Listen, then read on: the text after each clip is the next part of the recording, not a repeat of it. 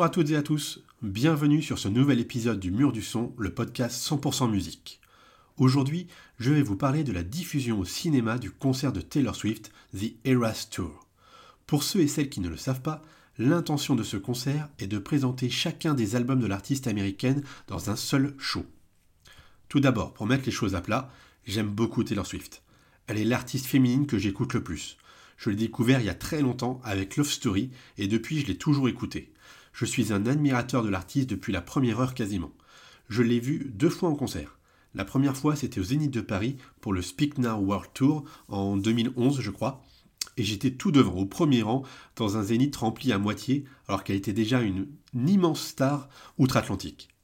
Et la seconde fois que je l'ai vue, j'ai été l'applaudir à Londres, dans Hyde Park, pour le 1989 World Tour.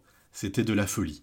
À ce moment, Taylor Swift était déjà sur le toit du monde avec son entrée de plein pied dans le monde de la pop musique. Je me souviens parfaitement de ce moment. J'étais perturbé de voir autant de monde pour l'applaudir, alors qu'elle était quasiment inconnue en France ou, euh, voilà, avec des débuts balbutiants. Hein. Car oui, la France n'est pas le pays le plus accueillant pour Taylor Swift. Ses ventes ne sont pas exceptionnelles et on ne comprend pas toujours son succès colossal ici. Quand j'ai appris qu'elle venait en France pour ce Eras Tour, franchement, j'étais heureux j'allais revoir Taylor Swift en France. Quand j'ai vu le nombre de concerts prévus, je me suis dit euh, Mais attends, comment elle va faire pour remplir autant de stades? Tout ce système de préinscription via Ticketmaster me semblait largement trop pour Taylor Swift ici. On ne le fait pas pour Beyoncé, Madonna, Indochine ou encore Mylène Farmer, qui remplissent plus facilement les stades que elle ici en France. Pourquoi cette stratégie? Imaginez ma déception et mon énervement je crois que le mot est encore faible, quand je n'ai pas été sélectionné. Moi qui fais énormément de concerts, sans jamais revendre mes places achetées sur le site, hein, moi qui étais présent à ce concert du Zénith, pourquoi je n'ai pas été sélectionné? Franchement, imaginez mon énervement et surtout mon incompréhension. Comment un million de personnes en France pouvaient se retrouver dans une liste d'attente pour un concert de Taylor Swift? Et je ne comprends toujours pas. Sauf si des étrangers se sont glissés parmi les Français. Mais c'est vraiment injuste. Hein. Bref, je l'ai toujours en travers de la gorge. Maintenant, la question est est-ce que je l'ai toujours en travers de la gorge après avoir vu le concert au cinéma? C'est la première fois que j'assistais à un live en salle obscure. Je regarde beaucoup de concerts à la maison, mais je l'avais jamais fait en cinéma. S'il y a un avantage, c'est qu'on n'en perd pas une miette. On est même capable de voir les semelles rouges des bottes et chaussures de Taylor Swift et de ses danseurs. Des les boutins, pour ceux et celles qui s'intéressent. L'avantage également est que tout le monde peut voir ce qu'il se passe et peut vraiment bien voir ce qu'il se passe. Anecdote. J'étais allé au concert à Hyde Park avec, avec ma femme et elle n'avait rien vu du spectacle. Elle était encerclée par des gens trop grands pour elle euh, qui lui bouchaient euh, la vue. L'inconvénient est bien sûr de vivre le concert à distance, de ne pas être dans le même lieu que l'artiste, et bien sûr l'absence d'ambiance dans la salle. Alors, je sais que ceux qui ont vu les avant-premières ou les toutes premières projections au Grand Rex, par exemple, les gens dansaient, s'amusaient, euh, chantaient. Mais moi, voilà, moi j'y suis allé deux semaines plus tard et euh, je vous avoue que c'était un peu plus triste. Et puis, il n'y a pas ce sentiment d'appartenir à une communauté, à une tribu, tous réunis pour écouter et applaudir l'artiste en même temps. Dans la salle de 100 places euh, dans laquelle j'étais, nous étions 40. Mais la question c'est, où étaient les 900 000 personnes qui n'ont pas eu de billet Oui, j'ai la dent dure, mais je ne comprends toujours pas où se trouvent les un million de fans, entre guillemets, qui attendaient à, pour avoir des places. Bref, que retenir de ce spectacle vu en salle sans trop spoiler? Taylor Swift donne tout ce que le public attend. Des tubes en veux-tu en voilà, des tenues mythiques et une mise en scène exceptionnelle.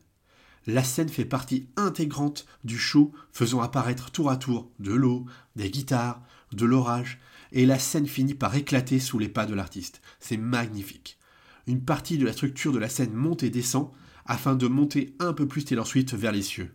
C'est vraiment parfait. Il faut savoir que les titres sont rangés par air, c'est-à-dire que tous les titres de l'air Speak sont interprétés ensemble. Et pour chaque air, Taylor Swift enfile une robe ou un juste corps correspondant à l'image de la période. C'est superbe. Et Taylor Swift est plus belle que jamais. Elle est sublime. Le film dure un peu plus de 2h40, alors que le film dure, le film dure un peu plus de 2h40, alors que le concert en vrai dure bien plus de 3 heures. Hein. Plusieurs titres sont ainsi supprimés pour la diffusion en salle, dont Cardigan, Tis the Damn Season, Wildest Dream, The Archer, Long Live et Seven. J'avoue, j'aurais bien aimé voir Long Live en live, car à chaque fois qu'elle l'interprète, ce titre, la foule est en délire. Et puis plusieurs tubes de l'artiste comme Mine, Back to December ou encore Out of the Woods ne font même pas, pas du tout partie du show. Même si je vous avoue que pour moi le sacrilège est qu'elle ait fait le choix de couper une partie du titre style. Non, Taylor Swift, non, tu n'as pas le droit de faire ça. Pas le droit de me faire ça, pas à moi. C'est ma chanson préférée. Ce titre est un monument pop à mes yeux et à mes oreilles. Que dire du choix des chansons? Tout d'abord, je vais l'avouer, je vais le dire, les airs ne sont pas tous de la même qualité. Il y a quelques temps longs pendant les airs Folklore, Evermore et Midnight. Ces trois derniers albums qui, je trouve, n'ont pas la même résonance que par exemple Speak Now, Red et bien sûr 1989. Son meilleur album. Un des meilleurs albums pop de l'histoire. J'en reparlerai très vite à l'occasion d'un nouvel épisode. Donc oui, il y a quelques temps un peu long et des titres qui auraient été plus intéressants dans la setlist. Et que dire de ses premières chansons de son tout premier album qui est quasiment inexistant? Ça aurait été sympa d'entendre Tim McGraw par exemple, le tout premier titre à entrer dans le top 40 américain. Pendant les temps forts de ce show, il y a bien sûr l'interprétation des tubes Shake It Off, Blank Space, Love Story ou encore Delicate.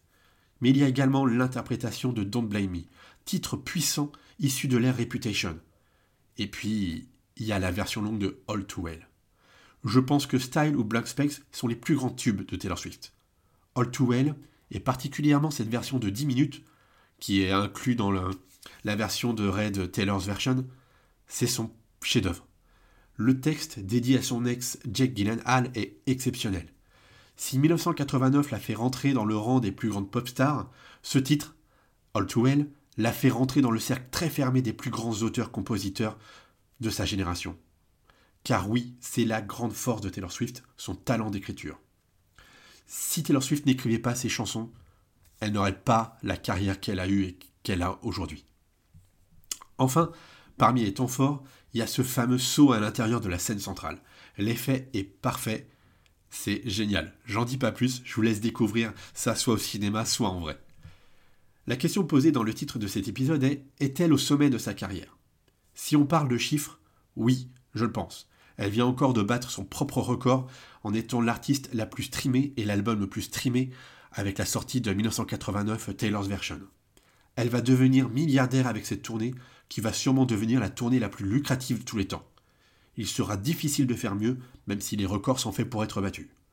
Aujourd'hui, Taylor Swift a plus de 100 millions d'auditeurs sur Spotify, ce qui en fait la seconde artiste la plus écoutée au monde derrière The Weeknd. Elle pourrait devenir numéro 1 prochainement, hein, on va pas se le cacher. Tous ses concerts sont sold out. Ses albums battent tous les records. Elle est considérée comme un plus grand songwriter de sa génération, et certains la comparent aux Beatles pour son aura sur la culture mondiale. Elle est sur le toit du monde. Je pense même qu'elle est l'une des femmes les plus puissantes. Moi, je vais apporter une toute petite nuance. Je pense qu'elle était au sommet de sa carrière avec 1989. Depuis, elle n'a pas fait un aussi bon album. Elle a fait de belles chansons, elle a surpris tout son monde en changeant constamment de style, pop, folk, son plus urbain, mais aucun de ses albums ne vaut 1989, et ça se ressent dans le spectacle The Eras Tour. La foule entre en délire pendant cette ère, et aucune autre ère ne provoque le même effet. Musicalement, je sais que Taylor Swift va encore nous surprendre, nous raconter ses nouvelles histoires. Taylor Swift n'est pas qu'une pop star comme une Katy Perry ou une Madonna, et pourtant, euh, elle est considérée comme la reine entre guillemets de la pop. Hein. Elle est une conteuse d'histoire. Et il y a 34 ans, elle en a encore plein à nous raconter. Et qui sait, son meilleur album est encore devant elle.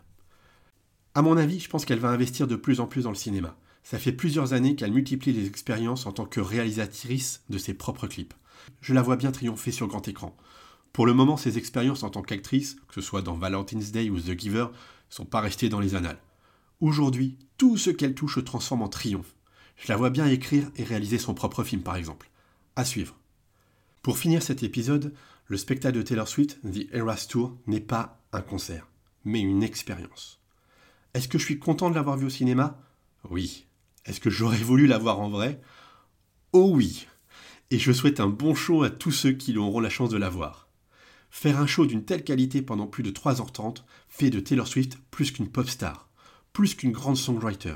Cette expérience scénique fait de Taylor Swift une bête de scène. Et on le voit, elle donne absolument tout. Et vous verrez, au tout début du concert, son brushing est parfait. À la fin du concert, ses cheveux sont en vrac. elle, elle frise, elle boucle de partout tellement elle se donne. La référence au monde pour un songwriter, une bête de scène capable de faire des concerts d'une telle longueur, est celui qu'on surnomme le boss, Bruce Springsteen. Aujourd'hui, le show de Taylor Swift est calibré et millimétré. Un peu plus de spontanéité, et il est certain que la Taylor Swift qui a grandi face au regard du monde et qui nous raconte ses histoires depuis plus de 15 ans va devenir elle aussi la boss. Merci à toutes et à tous de m'avoir écouté. Je vous dis à très bientôt sur le mur du son, le podcast 100% musique. Ciao